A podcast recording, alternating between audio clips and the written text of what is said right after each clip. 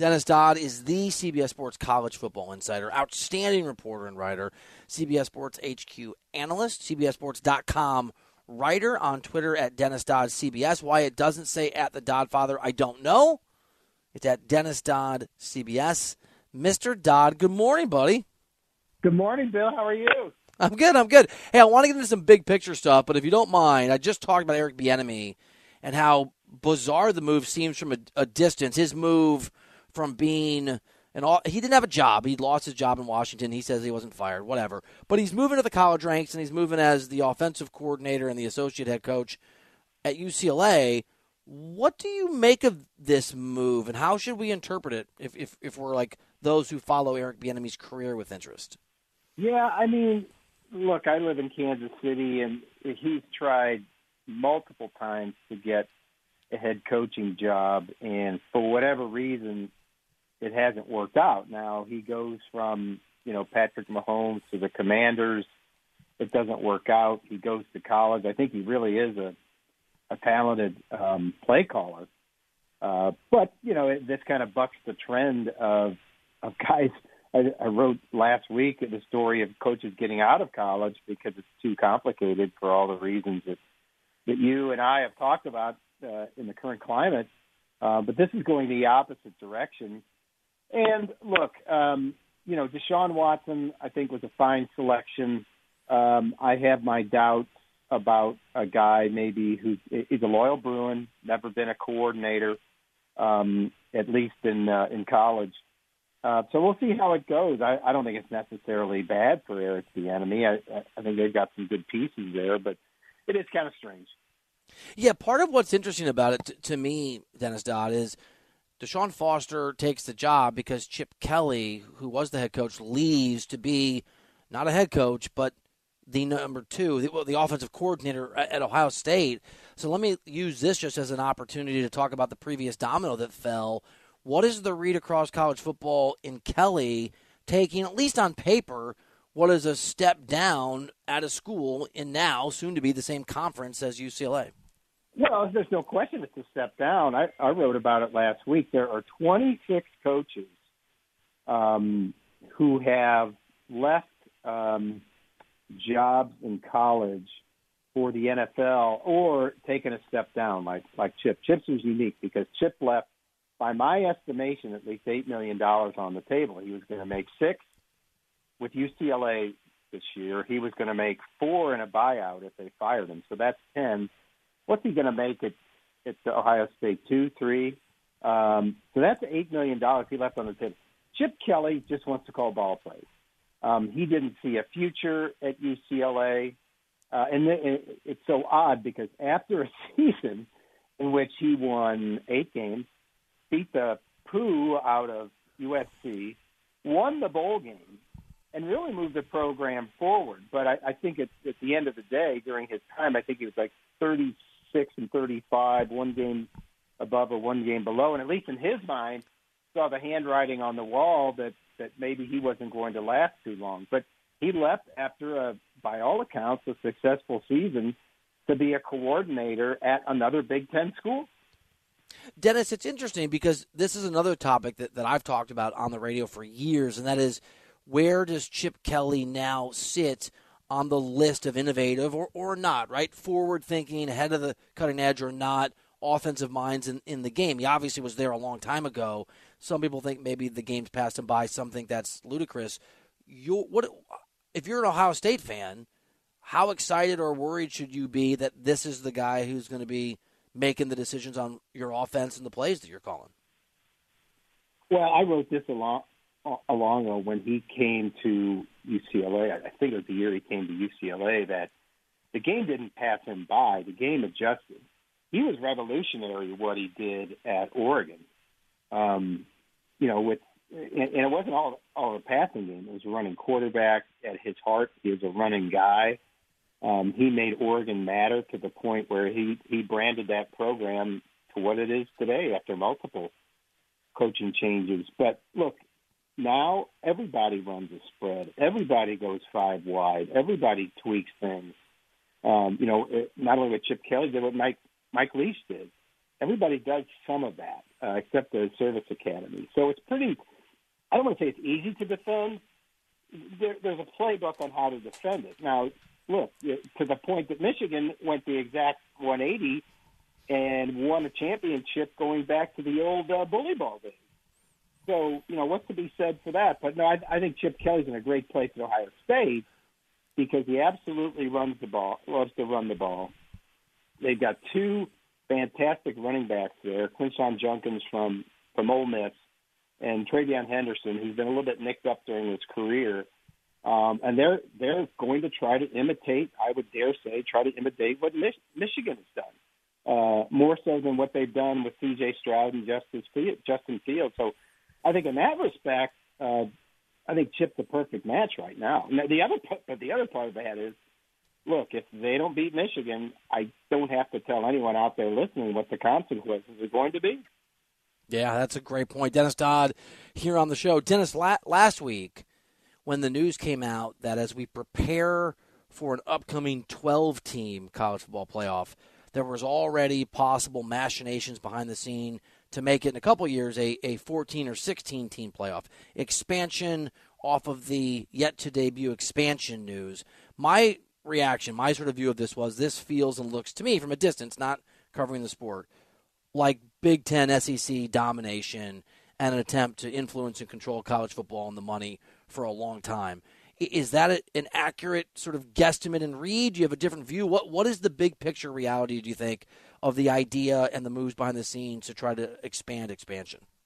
That, that's basically it. Um, the the TV contract is done in theory, so it's not going to get any bigger uh, if they expand beyond 12. In other words, it's whatever the reported figure is 1.3 billion for the next six years, beginning in 26. So ESPN or whoever, whoever they sublicense games to is going to get a bargain. It's going to be free football um, if they you know they go to 14 or 16. For, this goes back, Bill. You know, a couple of weeks ago when the the SEC and Big Ten put out that statement, they're going to form an advisory group. Well, that raised eyebrows all over the the game. Not only the game, but the NCAA. Well, what's this about? Well, you know what it's about. They're they're sick of NCAA leadership um, they have ideas which will become evident. This was one of them last week. Uh, they have the best brand in those 34 teams in those two leagues. They have the best brands worth watching, at least to, to the networks in college football. How do they start to monetize that? This was the first move by expanding past 12. To do that, you can't add teams to the current, you know, you can't add access to the current 12. To get to 14 or 16 and get guaranteed spots, because that's what this is about. What I heard initially was four for each. It looks like it's going to be three for each. You have to have, you have to expand the bracket. If nothing else, to stay away from liability concerns, antitrust, you have to give access to those other schools. But this will be the first time, at least in this game, that I remember uh, conferences having dedicated spots in the postseason. The, the NCAA tournament, you get to play for you know your auto bid in your league, but this would be multiple spots guaranteed to both the SEC and Big Ten. Um, to the point where a team like, you know, if you want to spread this out, Iowa maybe would have gotten in last year at 10 and 4. I don't know if anybody wanted to see Iowa in there. I do. I'm from Iowa. I, I don't. I still don't. Fairness. That's the example. We, it, it's, it's, so interesting too because uh, Dennis Dodd on the show. Dennis, obviously the Pac-12, which is currently actually just a pack of two, have a vote and have you know hopes and designs maybe on on that conference surviving. What are the odds you think in two or three or four years? There is some version of the Pac 12 that they're able to pull in enough schools that are the right enough schools that it survives whatever that means for them going forward? Well, I think there will be. Um, I think that's part of the uncertainty of the playoff going forward in the television contract because they don't know who's going to be playing where. And Florida State now it looks like they can buy its way out of the ACC. There's a story in the Tampa Tribune, oh, about ten days ago, I think, uh, regarding that. And that that you know that a great reporter there, Matt Baker, found that language I think, in the grant of rights. So if they can buy their way out, then that's just a negotiation. the number's the number, then gives a blueprint to schools like uh, Clemson, North Carolina, Miami, uh, the way that they can get out. So what does that look like in the future? But I do think there'll be. I, I, I think Oregon State and Washington State will go to the Mountain West. Whether you want to call it, whether they take that brand with them, the Pac-12 brand with them, or whether it's named something else, or whether it's named the Mountain West. That's what most people in the industry think is going to happen. Uh, Kirk Schulz, who is the president of Washington State, wa- wanted a promise in exchange for that vote and that unanimous vote last week that they would be granted Power Five status. That's not going to happen. The, the brands in that league, and we don't have to go over them, just don't measure up to, frankly, you know what's in the SEC, Big Ten, even the even the ACC and the Big Twelve. So uh, they're they're going to be fine. I mean, they're going to continue playing football. What they have to do is get ready right now for a significant belt tightening in their athletic budgets, um, and that's the biggest part for them going forward. Dennis Dodd here on the show. Dennis, I just personally don't mind NIL, and I don't mind in theory the transfer portal. Uh, you know, if a, for me, if an adult's going to go into some high school kid's room and talk his parents into committing his future to a, to an organization, to a program, and that coach can leave, the kid can too. But but these the devil's always in the details. Obviously, the transfer portal is, has just created a scenario where every player in college football is basically a free agent whenever they want to be. Do you think there's a solution or a likely outcome where there is some happy medium between where the transfer portal is now and where players' ability to go somewhere else was five years ago? Yeah, I think the I think it'll be declared either declared or someone will move to make them employees, and there'll be a relationship with the university, collective bargaining, whatever you want to call it. They had that ruling last week in the Tennessee versus NCAA case where a judge issued a preliminary injunction doing away with uh, with uh, restrictions on NIL benefits, at least as they relate to collectives. So now it's a wild, wild west. So the only way you rein this in, and you remember Bill uh, Kirby Smart's comments after the Florida State game because they were decimated by by opt outs and injuries and everything else. And I wanted to say at the time, Kirby, there's one way to do this: collectively bargain those players playing in those games, and that would be part of it. I think within a year, I, I'm convinced now that within a year, we're going to have some sort of structure where players are either uh, bargaining their rights um, in terms of, uh, of uh, practice time or something like that, or just full on pay. And I don't think it's a big deal because I think what we've witnessed the last two and a half years since NIL started is basically that. Uh, we're seeing a form of it. You know what the result has been? Record TV ratings last year. Um, attendance has been up overall. The game has never been better.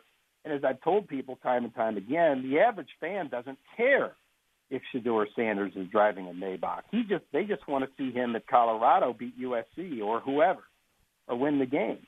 They voted with their pocketbooks and their and their wallets. And their wallets say, "We love college football," and I it, and it really doesn't matter, Bill, on Saturday. So I, I think it's going to work its work its way out. I love it. All right, Dennis, last question for you. Uh, Caleb Williams, by many, is considered a, a generational talent. Uh, not exactly the season he wanted, they wanted at USC. My Chicago Bears have the option of drafting him and moving on from Justin Fields. What is your sense, either your own eye or talking to folks, at how how we should categorize Caleb Williams in a sport, in a business where it feels like it's whoever's the likely number one pick is always can't miss until he misses. Is this guy really in the Andrew Luck, whoever else you want, Peyton Manning class of, of QBs? Well, I'll, I'll just put it this way: if you've got that pick, you got to take it.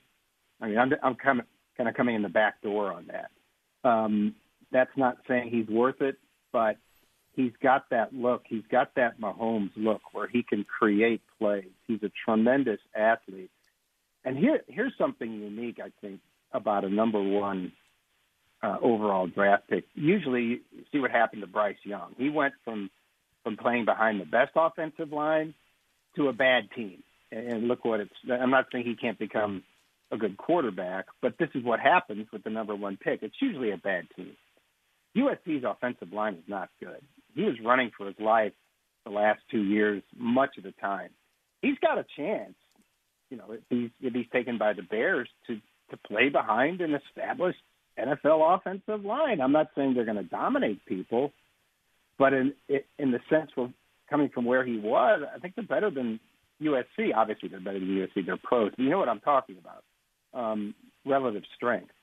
So I think he's got a chance to take off a little bit. They look like they're committed to, to getting receivers for him too. But I, I think you have if he's sitting there, you have to take him because he fits in to what wins in the NFL right now.